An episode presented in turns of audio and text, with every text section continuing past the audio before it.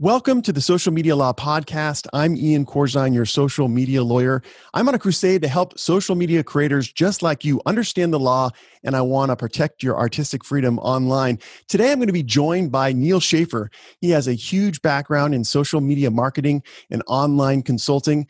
And we're going to talk about today the subject how to hire an influencer to market your business. By the way, if anytime you want to reach me during this podcast, you can email me at podcast at iancorzine.com. That's podcast at iancorzine.com. Or you can always hit me up on Twitter at Ian Corzine. Are you ready? It's live from Los Angeles. It's your social media lawyer, Ian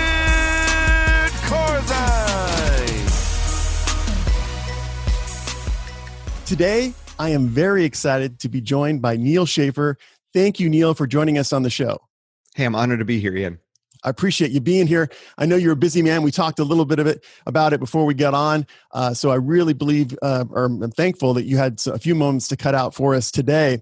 We always start the podcast with a little story about how you help someone. It could be one of your clients, it could be a personal story. Do you have a story for us about how you brought value, how you help someone?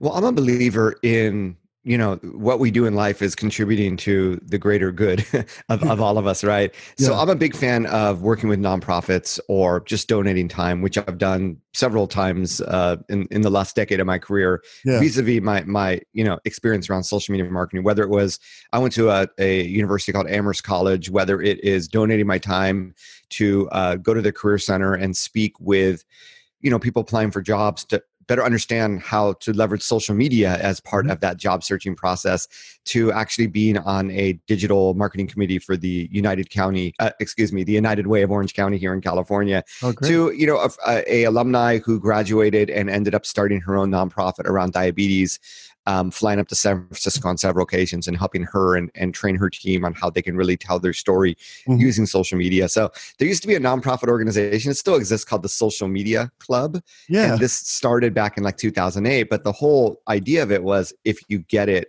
share it. And I'm a big fan of that. And for those of you listening that want to become more influential, um, you know, creating your own personal brand through experience, working with nonprofits is a great way to really get that experience. So, I highly recommend it. That's awesome. That's a good way to donate your time and your resources to a nonprofit and also get something along the way, which is some schooling, some training in social media marketing, right? Absolutely. You know what, Neal, What uh, what is your background? How did you get started in social media marketing? You mentioned Amherst College, which I believe is in Massachusetts, right?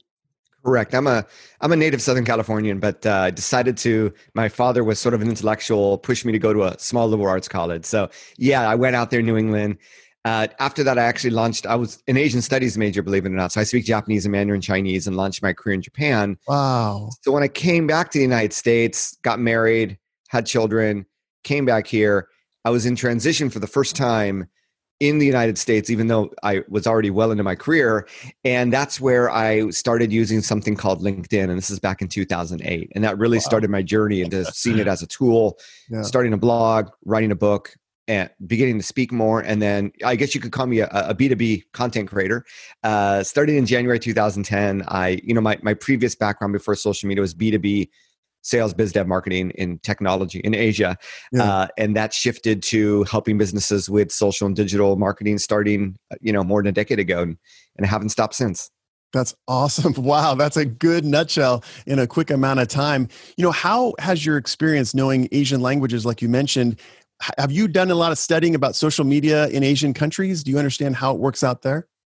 You know, because my my wife is Japanese and we would go out there every year, you know, take the kids out there, see the grandparents, what have you.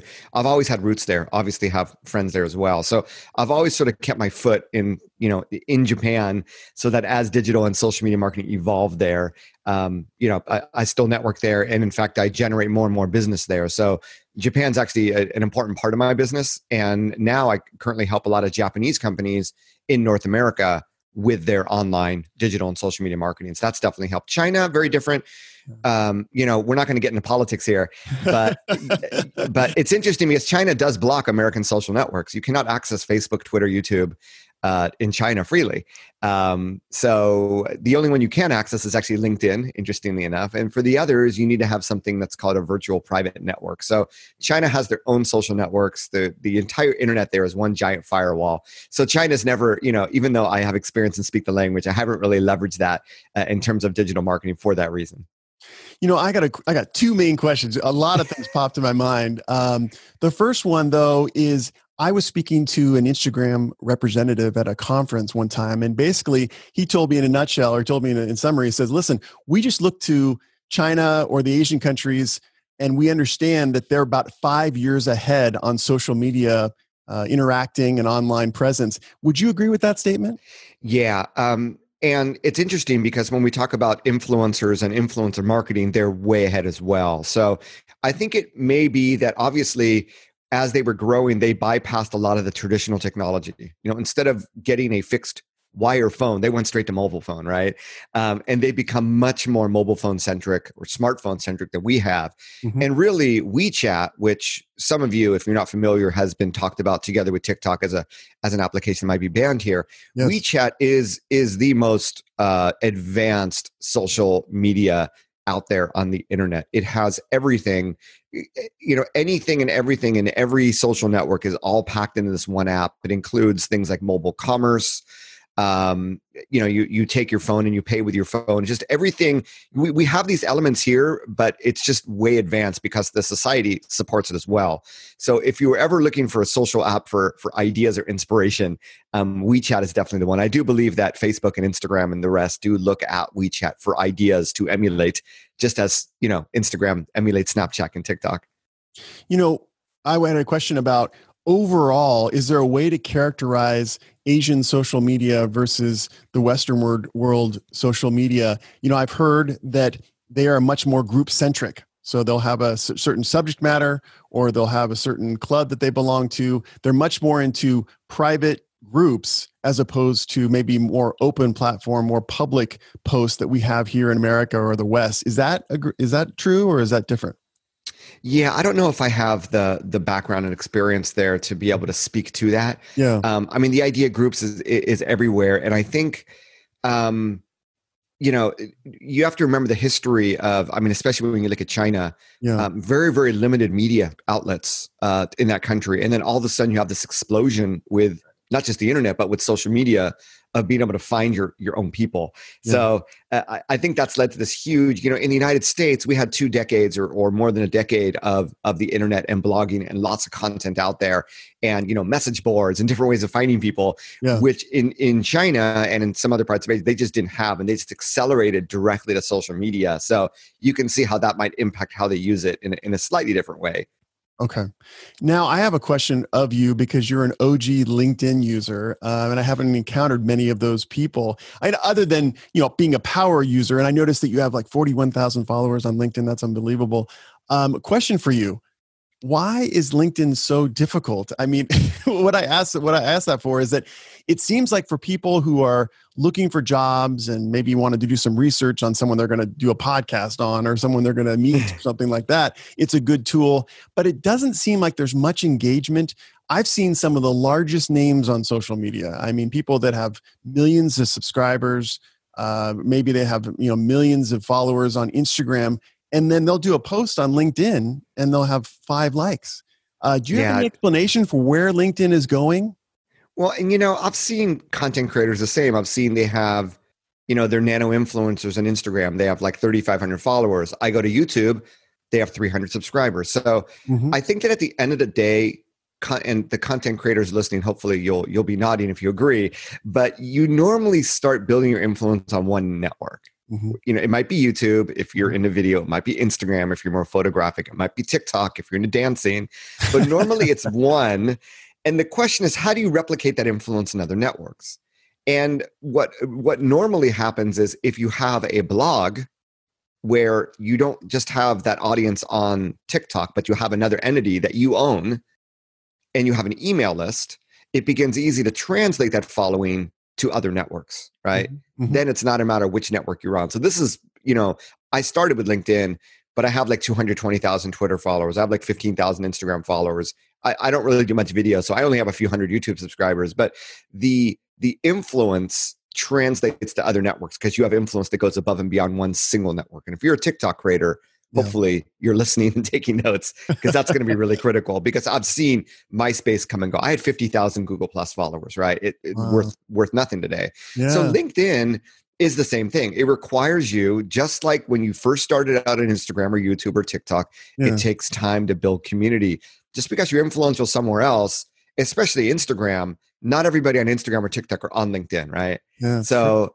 So you really need to understand that each one of these social networks is its own community and you need to understand how people in that community use it and you need to start doing what you did before. You need to create content for that community, engage with that community and over time you can build up a following i started in 2008 right well i was one of the first million members i signed up in like 2004 but you know 2008 i started getting really really active yeah. uh, and i became very much an open networker like we do on on an instagram or you know twitter today uh, it was very new at the time but you know over time you can build up following you can build up influence and i'll tell you I work with companies, they find way more engagement on LinkedIn than they do on Facebook today. Like compare wow. a face compare Facebook page engagement with a LinkedIn company page engagement. Yeah. And on average, LinkedIn company pages are actually performing better uh, huh. uh, for a variety of reasons. So um, the engagement's there on LinkedIn. Uh, okay. You just got to go and find it. Okay. Awesome. Well, maybe that'll be our next podcast together because I would love for you to help me find it. Um, let's get to the subject matter today. You know, I represent a lot of content creators who are doing really well right now, being influencers. And so what, what a lot of my jobs are to go over contracts and give them advice on, you know, what are the best terms and what will protect them. Mm. A lot of people talk about wanting to be an influencer, but we don't often talk about how to get an influencer to market your business. And so I did some research and I found there are not a lot of subjects or a lot of uh, discussion about this online. And I wanted to bring you on, Neal, to help us learn how to hire an influencer to market our business. First of all, why would we have an influencer you know represent our business what what what, what can we expect from doing that Great question, Ian. So I, I just wrote this book called The Age of Influence because I found like you, there wasn't a lot of subject, you know, or content around there, uh, content surrounding the subject out there on the internet, yeah. uh, on iTunes, what have you. So, you know, w- what I've found is that I looked at all the different case studies of, you know, b- businesses large and small working with influencers. And I found there were 16 or 17 different ways in which companies were working with influencers for a variety of objectives. But I think if you take a step back and we look at some trends, so if, you know, with coronavirus, if companies want to get out there and everybody is digital first, you know, what are people doing when they're online? from a marketing perspective. Mm-hmm. So they're either searching for content, in which case we want to appear in Google or YouTube or Instagram hashtags, wherever they search. Yeah. They're still reading email, believe it or not. So email marketing is, is alive and well and, and has very good ROI, okay. or they're in social media. Now, look at the social media piece. Originally, and you know, I don't know how old some of the creators that are listening to this are, but when Facebook first began, businesses saw incredible results. I think it was Smartwater was one of these businesses that forwarded their, their domain to their Facebook page because it was so viral. Wow. And all the marketers were saying, you know, social media is so viral. You know, so many of our fans see our posts, and then when they like or comment, it goes to friends of fans, and and that those days are long gone. So for businesses to go viral on social media, it's it's almost unheard of. For influencers to go viral, it's another story, right? Yeah. So what's happened over time is that social networks need to monetize, and they have become pay to play for businesses. Yeah, we can exactly. all we can all agree, right? Yeah, yeah, yeah. So that's one trend. The other trend is so as business becomes pay to play, then more and more businesses advertise more, right? Mm-hmm. Facebook ads, Instagram ads, what have you. But those are ads. Um, they're seen as ads. That you ad, ads do not go viral, right? Uh, right? Some people immediately bypass ads; that they don't trust them. That's right. Um, and we see more and more of this with the younger generations. The other challenge that businesses have with social media is is visual right? This is why probably everybody listening i'm assuming is somewhat of a visual content creator. Before that we had blogs we had text and we mm. still have audio podcasts. But the visual side is a side that businesses never got because businesses approached visual social media like an advertisement. So you can literally go through the feed and you know see what was what content was created by a content creator and what was created by a business because they're just not aligned. They never became part of the community right? And mm-hmm. any business could have become an influencer on an instagram or youtube but they lack the ability to because they're not people right? They see things through a different lens. Uh, they're used to posting photos about their own product. They look like stock photos whereas everybody listening here understands how to put that product in a in alignment with a lifestyle right? Mm-hmm. so because of the challenges of visual social for businesses especially on instagram where you have to be visual facebook twitter LinkedIn, you know text is so important but instagram is all visual youtube is all video. Those are the the platforms that really challenge uh, businesses. On the other hand people do really well. Algorithms favor people over businesses right? Mhm. and people are better content content creators create better content than businesses you know period and that's why content creators are so popular now with businesses how they want to hire them uh, Yeah. to create content for them so when you look at it that way what i tell people and when i spoke in japan recently i find this a lot in asia where we were talking about you know the prevalence of, of social media there and how far Yeah. ahead they are Yeah. i would talk to small business owners who were not doing social media and they were asking me about the value of social media and, and, and influence marketing and i asked them well, how did you get your business and everybody said we all got it through word of mouth marketing that's how they became big. Correct. so then after i did my presentation they realized that they don't even have to do organic social media. They can just work with influencers to incite word of mouth about your brand. Because if no one is talking about your business in social you're losing out on, on the number one thing people do online. And just organically posting your own content you're not going to be successful. So today you have to collaborate with other people. Now i in my book i sort of redefine influence.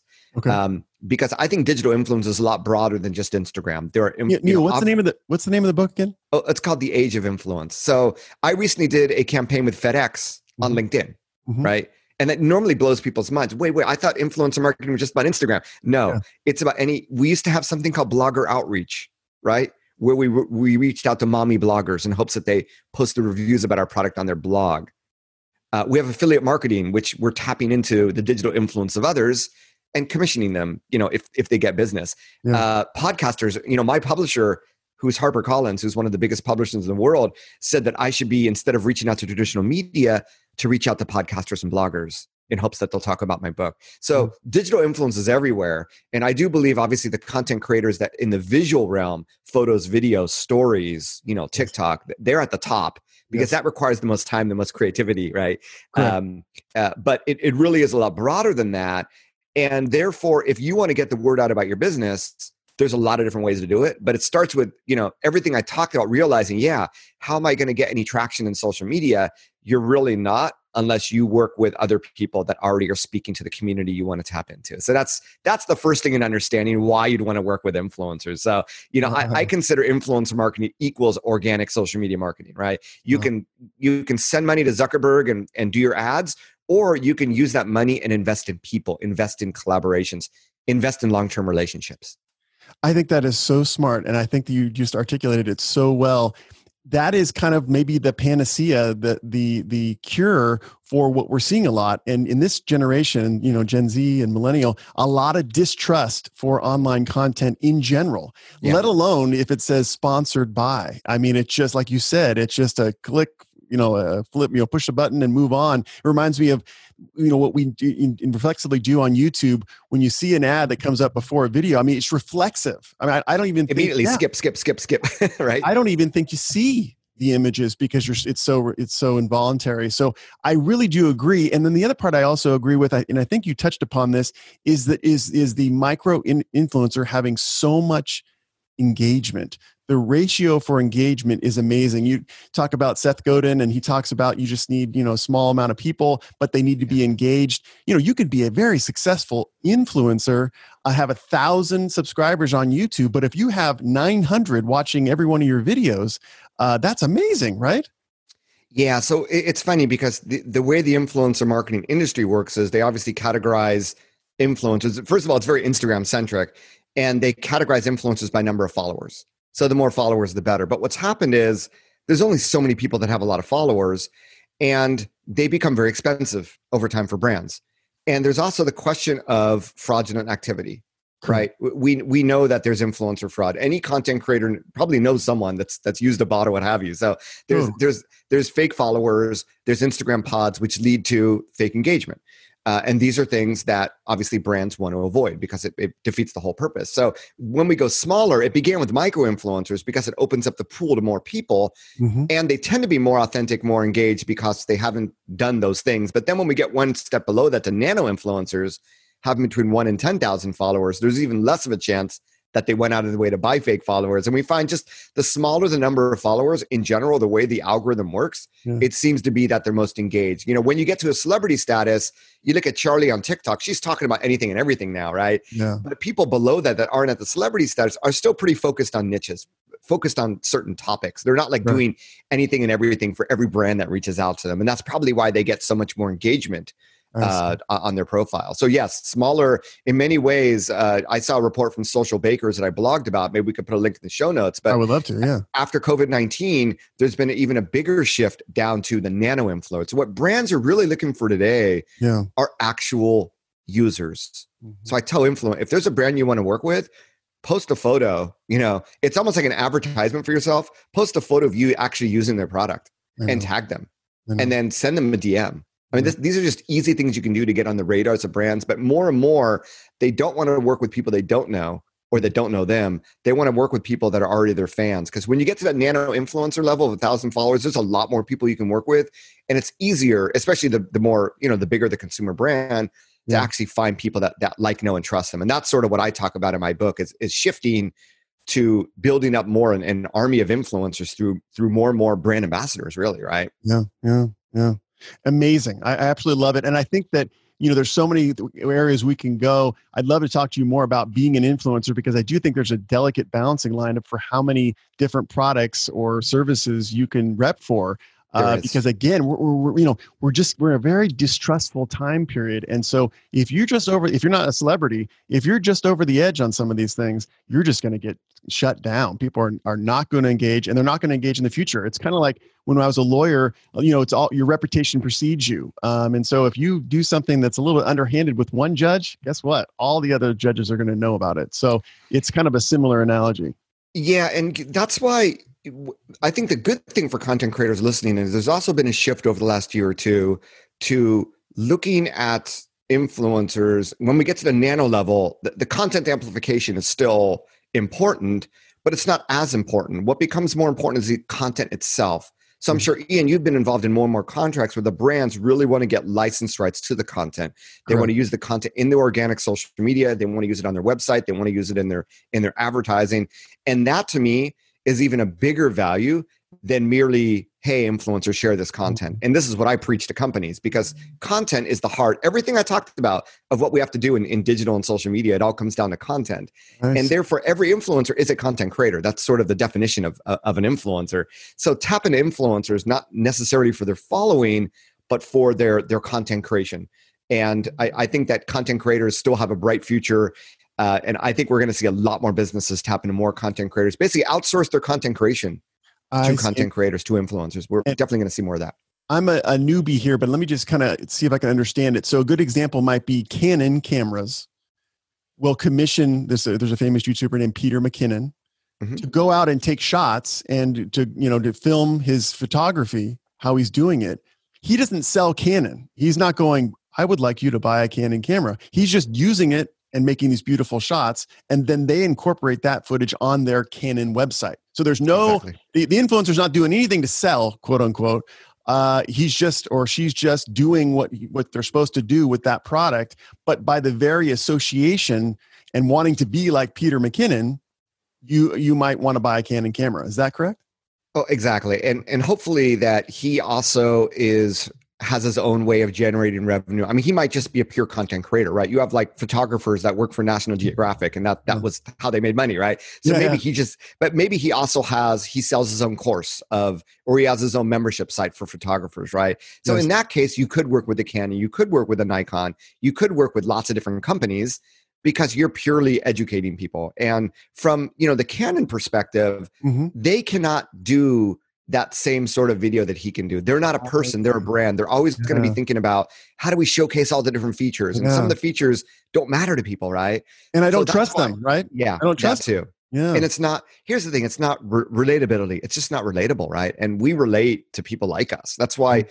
after with coronavirus, we see a lot of photography that used to be popular on Instagram isn't as popular because it's not real we can't do those things today. We can't travel to an exotic location you know what i mean? So um, and that's why you see celebrities in their pajamas just like live streaming and we never had that. So the real and relatable is really key and just businesses are they're not humans. They, they can't do that and they and that's why they're smart to leverage people to do it for them and that's why you know I, I talk about in my book if you were to reverse engineer everything i talked about you can see how content creators can become more influential. And if you're a content creator that's a small business owner, you can see how tapping into and, and I recommend, you know, tapping into nano influencers, many of whom, if you find the right people, they don't even, it's not even a monetary transaction. It's normally just for for product or service. Mm-hmm. And really through that make friends, source content, and really have a hundred percent UGC channel on Instagram would be my way to go. I mean, if you're a content creator, you can probably create great content for your products. But sure, you sure. know, I, am giving webinars now where I'm telling brands, you know,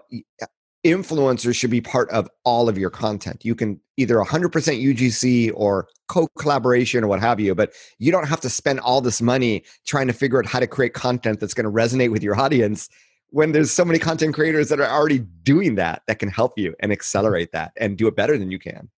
All right, Neal, you sold me, and I think you've sold us. No more Facebook ads, but now we want to do influencer marketing. So, how do we do it? Where do we start? We're a small business, and let's say we are a plumbing business in uh, the Southern California area. I want to use influencers to get the word out that I do a great job in my plumbing services. Where the heck do I go? Beautiful. So, I think that if you're a small business owner, let's take a step back. Let's take social media out of the picture. Where would you get leads? So I work with real estate agents. I mm-hmm. work with insurance salespeople, mm-hmm. and they talk about like centers of influence or spheres of influence, right? Where would a plumber normally get leads? So you have like home restoration services, maybe um, real estate realtors, mm-hmm. right? Mm-hmm. So, mm-hmm. so there's two different ways of looking at influence. One is, you know, outside of social media, outside of digital media, who are the influencers in my community? And probably those people are influencers. So, of those people or businesses, how many of them are really active on social media? And if you can find those people, those are the ones that I would say, hey, you know, we're we're plumber, we're really active. Um, we love to collaborate with you, right? Maybe it's a shout out for a shout out. You know I, I, don't know maybe it's a it's a realtor going hey you know i have a lot of uh, i live in a community where they have plumbing issues. Maybe you can create content about this issue because i'd love to post it on, on my blog because it's going to help a lot of a lot of my you know customers. Yes. i mean i don't know what that relationship is going to look like. The plumber one obviously challenges me here but um, well that's what i wanted to do. Yeah, yeah but you get the idea. You you tap into these other people but yeah. you also want to become friends with influencers in your community you know look for uh, people that use the hashtag of your city look at people that check in at different locations try to find those nano micro influencers that live in your area southern california obviously we have a lot of them mm-hmm. and you know go through and see who who you might be able to align yourself with. Okay. So it comes down to give and take right? If you're a plumber what can you give them? It's like hey if you ever you know if if you ever need any plumbing issues you know i'm, I'm going to help you out I could really use your help in that. We're trying to, you know, we're trying to create a new Instagram channel. We're looking to source content. You know, we have a lot of ideas. Is there any way we could work together? Mm-hmm. So the give and takes the hard part, mm-hmm. and just the the collaboration uh, of just you know reaching out and saying, "Hey, we'd love to work with you." Probably it's going to be either content centric or somehow you want them to share your content. But I, I believe an easier way to start is for that content. Um, you know, you're going to need content for your own site and as you get going and as relationships get going and as you become, hopefully your channel becomes more influential, mm-hmm. it becomes easier to work with other people. Now, this is just Instagram. I mean, obviously, this goes over to Facebook, this goes over to blog. So, uh, looking at it from an Instagram perspective, that would be my approach. Mm-hmm. And once again, do we invest in ads or do we start working and becoming friends with these offline influencers that are active in social as well as you know influencers amongst our community where we can develop relationships where hopefully over time, number one, we're going to get great content for our own channel to begin that process of, of building up our own influence. Mm-hmm. But number two, over time, these people will hopefully both online and offline talk more and more about our company.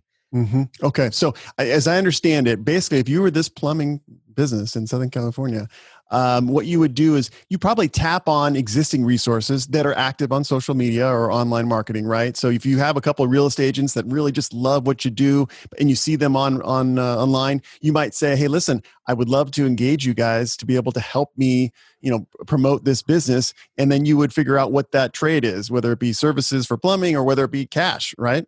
Exactly. And it's it, it doesn't have to be cash. This is the thing that as a small business owner, you have IP. Maybe you know they want to be hooked up with the best real estate agent in, in the county and they're having you know they they trust you to mm-hmm. help make that introduction right there's okay. a lot of you know maybe they want to get some custom hardware from kohler for some you know she shed that they're decking up. I, who knows, right? Yeah, yeah. And that's the thing. Uh, you know what I find what a lot of brands make the mistake is they say, "Hey, we'll send you a twenty-five dollar Amazon gift card," yeah. and maybe I don't want the gift card. Maybe I think twenty-five dollars isn't worth my time, and you end up offending.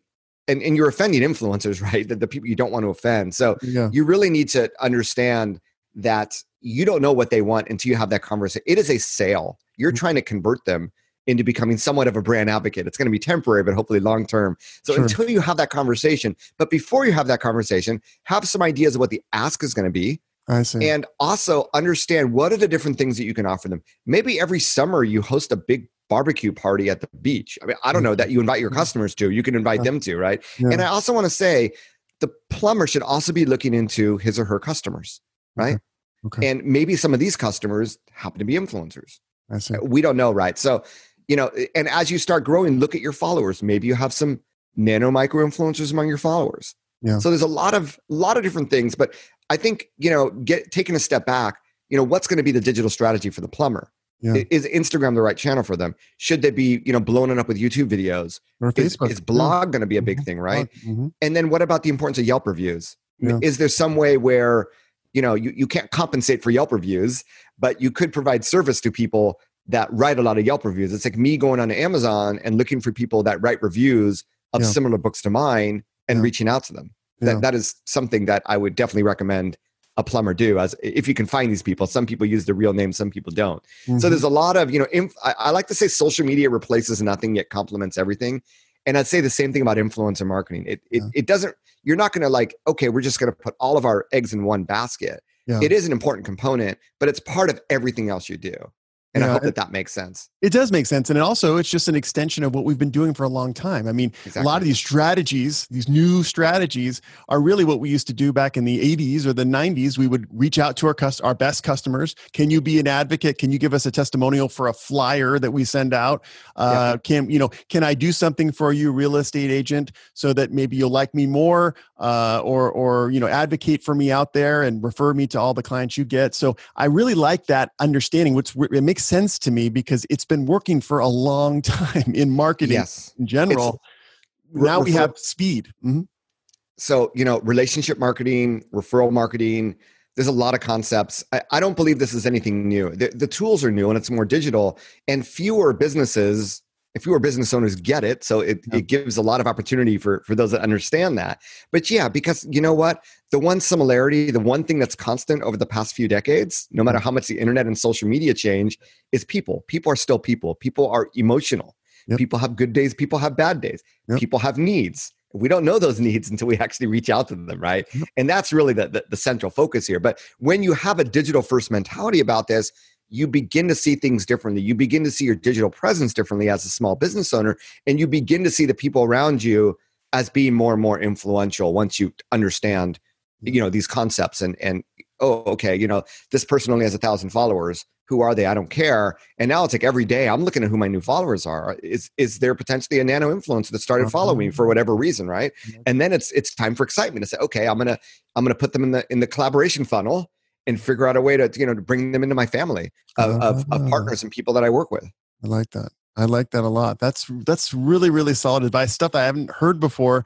Neal, where can my listeners and the creators out there that I serve, where can they get more of you? Because I think you could probably go on for three hours with great advice for us all. What are your links?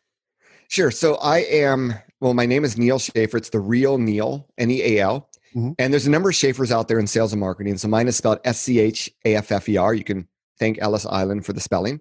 Um, so it's nealschaffer.com. It's Neal Schaffer everywhere in social media.